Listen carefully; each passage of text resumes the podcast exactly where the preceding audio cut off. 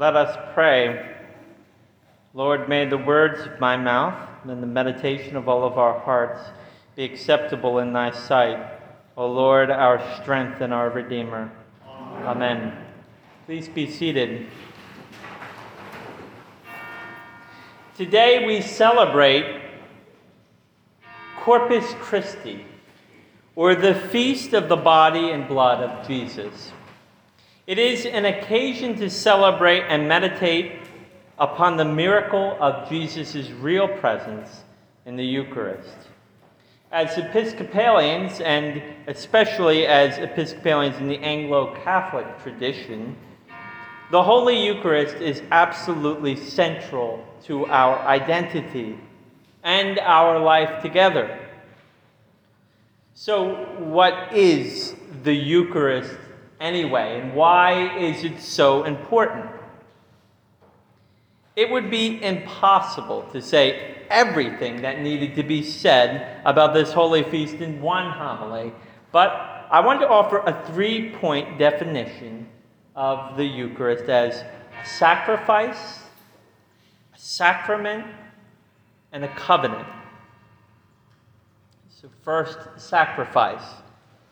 If the Eucharist is a sacrifice, what exactly is being sacrificed? Well, you might be tempted to say, Jesus. Um, but that isn't exactly correct.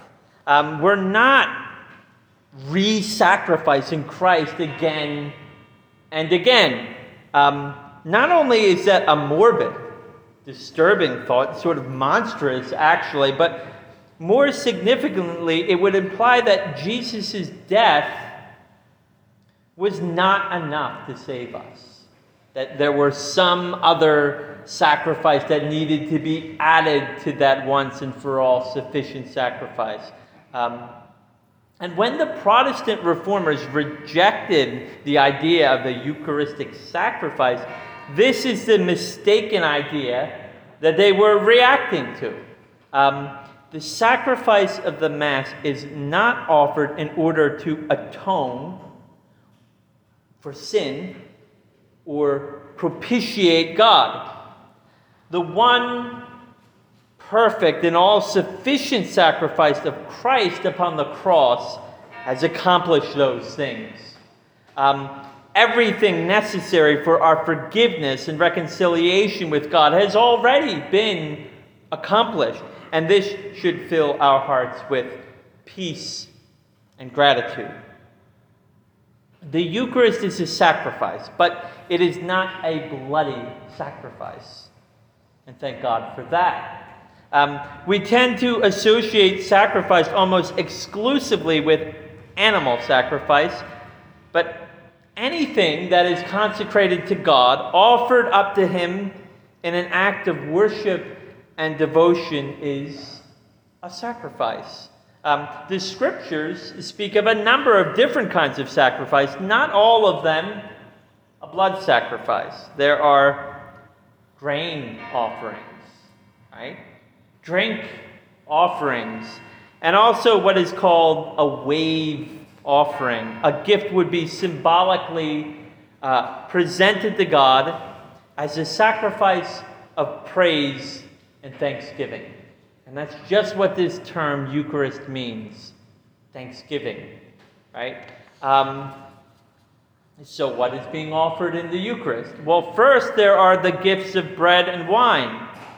They are tokens of the goodness and the bounty of creation, the substance of life, for which we are grateful and we give thanks to God. These are the central elements in the Eucharistic liturgy, but this offering is accompanied by a host of others. Um, our prayers and hymns are lifted up to God as a kind of offering, for instance, but also the smoke of incense, uh, the beauty and fragrance of flowers, our monetary gifts placed in the offering plate, our alms of food offered to the poor. Uh, worship itself is an act of sacrifice, it is ourselves that we present uh, our souls and bodies, a living sacrifice, holy and acceptable to God. This is our spiritual worship. Uh, we're not literally immolated upon the altar, but here we consecrate our lives to the service and to the glory of God. Um, the great, uh, this great oration is, is summed up and constellated in our simple offering of bread and wine.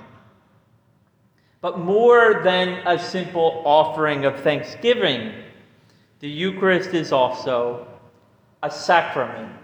Um, a sacrament is an outward and visible sign of a heavenly spiritual reality given as a sure and certain means through which we receive the grace of that heavenly spiritual reality. Um, if you ever read the catechism in the back of the prayer book, that's the definition you'll find. Uh, the heavenly spiritual reality presented in the Holy Eucharist is um, the paschal mystery Jesus' life, death, and resurrection. Um, it is the priestly intercession of the ascended Christ before the throne of God. Um, in the Old Testament times, the high priest would enter the tabernacle in a cloud of incense to present God with a sacrifice, an animal sacrifice. But Jesus Christ passed through the clouds of heaven. He entered the true heavenly sanctuary, and there, as our high priest presents his body and blood before the Father as the one perfect, all sufficient sacrifice for the sins of the world.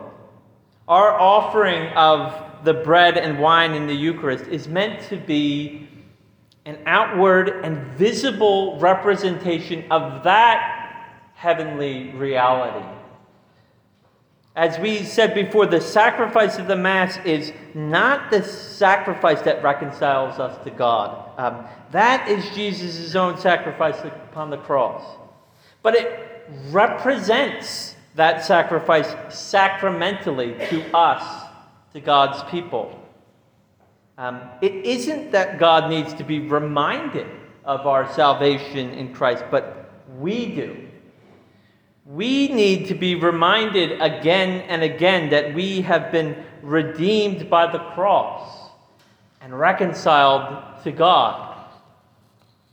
The Eucharist is a representation of that offering in the here and now so that the elements of bread and wine become for us the body and blood of Christ, which were offered for our salvation. It is a sure and certain means through which we receive Christ Himself and the benefits of His perfect offering. So Christ gives Himself to us in these elements as surely as He gave Himself to us on Calvary, on the cross. Jesus is present in heaven for our sake as our eternal priest, and he is present in the Eucharist for our sake as the bread of heaven and the cup of salvation. It is this sacramental presence that we worship and adore in the host. Uh, this is no ordinary bread. It may look like bread, smell like bread and taste like bread, or something approximating bread, uh, wafer. Um, but it has all it has all the physical properties we associate with ordinary bread, but on a spiritual plane, hidden from our eyes, it is changed into the very body, soul, and divinity of our Lord.